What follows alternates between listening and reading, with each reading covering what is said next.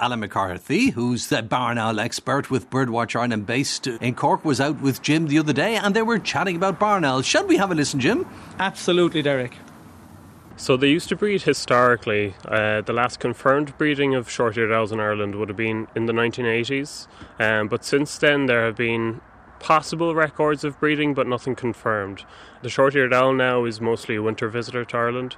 Um, they mostly occur in coastal areas from late autumn through to early spring.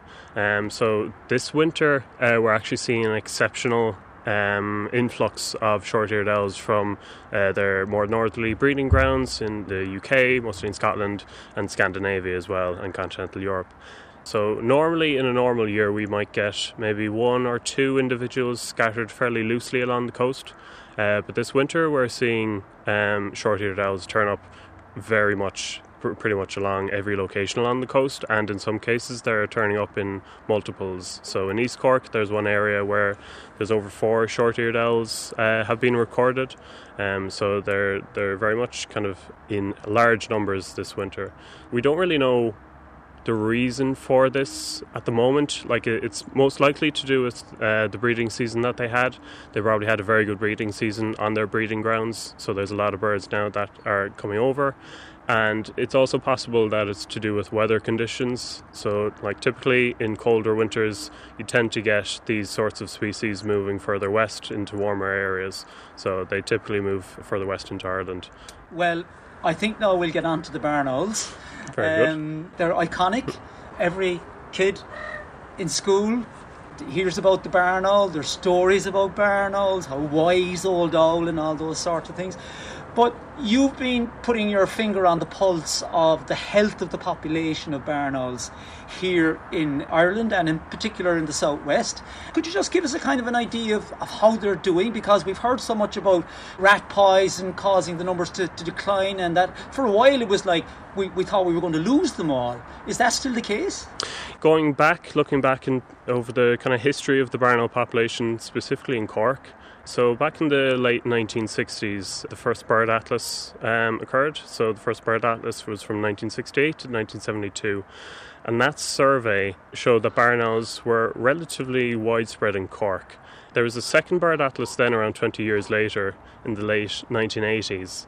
And that atlas showed that there was a significant decline in numbers over that 20 year period. Cut to around 20 years later when there was the third bird atlas, which was 2007 2011, and there had been a bit of an increase, but not a substantial increase in numbers.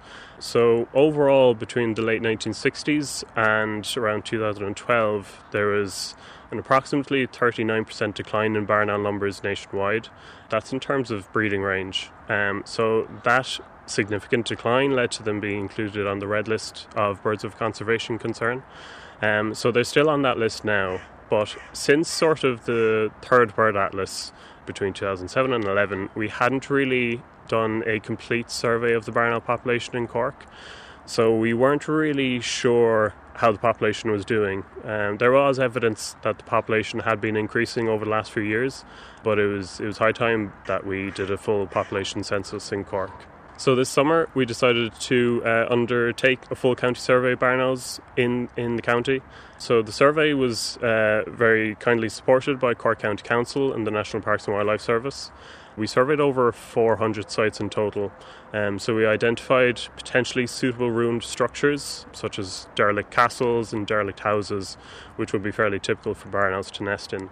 And then we went out between May to July and we searched for signs of barn occupancy. We also surveyed sites that we had uh, surveyed previously, where we had both uh, found signs of barn activity and where we hadn't found any signs, but the sites were suitable. So that survey it included a lot of field work. Um, there was a lot of sites to cover. Cork is the best county for barn owls, of, of course. course. there was there was a lot of work to do. Um, thankfully, what we found though was that the population is certainly increasing in the county.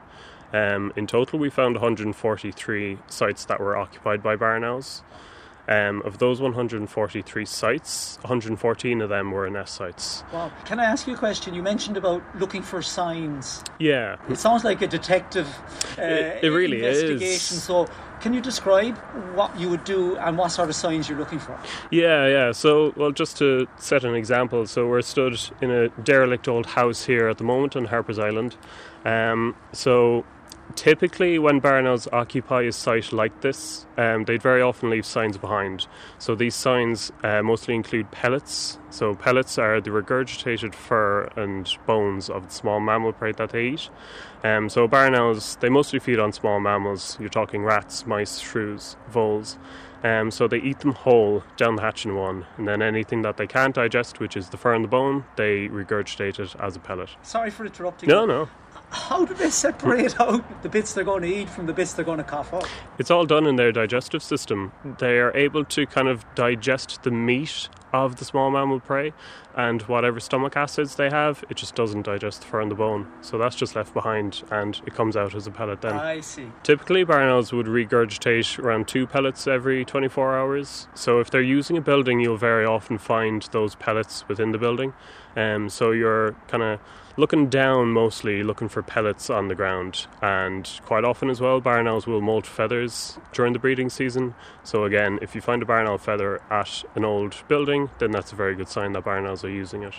So then, typically, once we had found signs of barn owl activity, either in the form of pellets or molted feathers, then we'd go back at night and we'd listen out for chicks. So we say that chicks have a snoring call. So the snoring call isn't actually them snoring as we would, it's them begging for food. The begging call, apparently, it sounds like an old man snoring. Um, it kind of does, in fairness, but um, normally when you tell someone that you're just serving barn owl chicks and listening for them snoring, they kind of give you a funny look, unsurprisingly.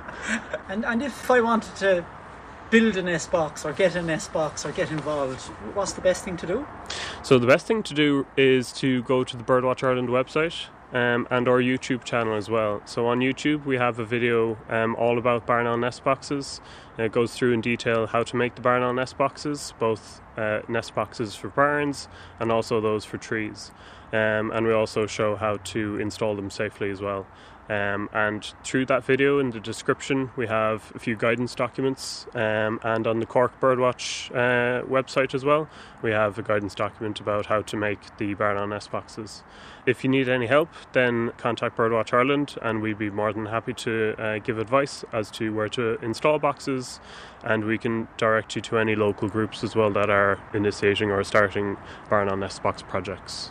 Alan, thank you very, very much indeed. No I hope you have a great Christmas and I Thank hope you. you have an incredibly successful 2024. Thanks very Thanks much, very Jim. much indeed.